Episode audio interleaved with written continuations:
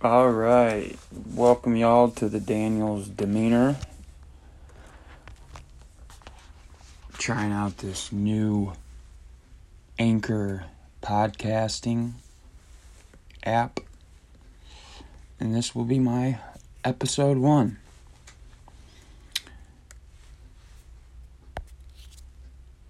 We will be talking about the Kyle Rittenhouse trial today and what I thought about it before I seen the evidence and what I thought about it after.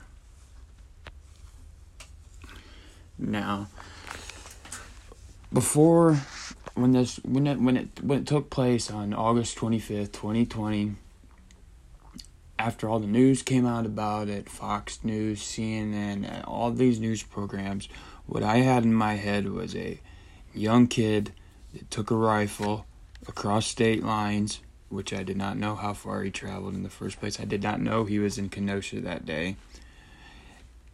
And the fact that he was more of a vigilante going over there and causing trouble and causing mayhem during which were not peaceful protests, but were putting himself in that position to be in danger. So it that's what I really thought about it. I honestly thought he would be, he would be going to jail before I seen the evidence. Let me make that clear before I seen the evidence. Once I seen the evidence, it is clear 100%, 110% that he was using self-defense. Now, the prosecutor. Let me start here with the prosecutor. This prosecutor will most likely never try another case in his life. I mean, did you see this guy? I mean, once he went to Kyle playing video games, that's when I knew the case was over. I mean, how are you going to interrogate a 17 year old kid on playing Call of Duty and if he kills people in Call of Duty? And if that made him want to grab a rifle and go kill people in Kenosha that day. Like the arguments this the the prosecution was making were it was beyond beyond anything I've ever seen. And let's just add that he will never try another case again. I can guarantee you that. Now, the defense, the defense was awesome. I don't know where this family found this defense team at but the defense was awesome.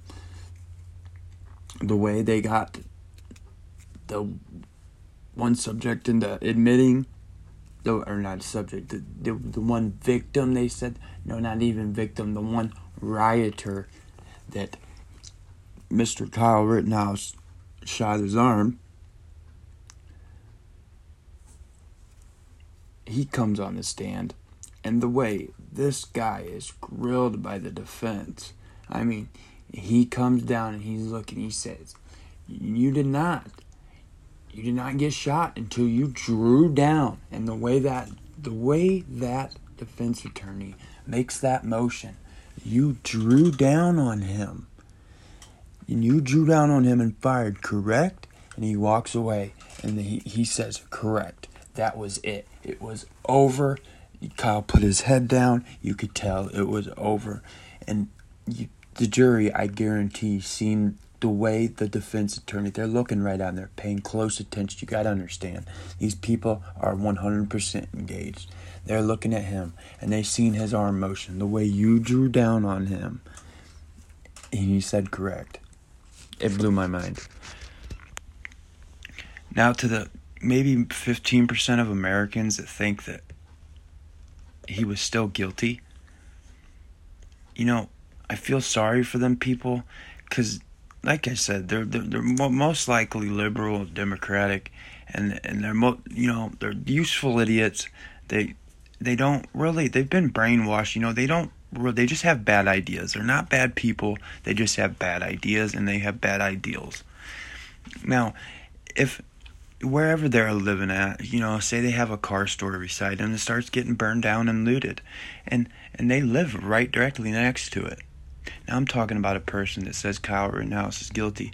Now and a, a Kyle comes along with an AR-15. He's walking down the road, and these rioters and looters start coming to your house to burn it down next. Now, I'm not saying Kyle should kill and shoot them people from burning your house down. I mean, but if you were to see Kyle coming to protect your house, and then them riders and looters hitting him with skateboards, and what, what, what would you want him to do? Think about that as I end my episode here. Think about that. What would you do? Put yourself in the situation.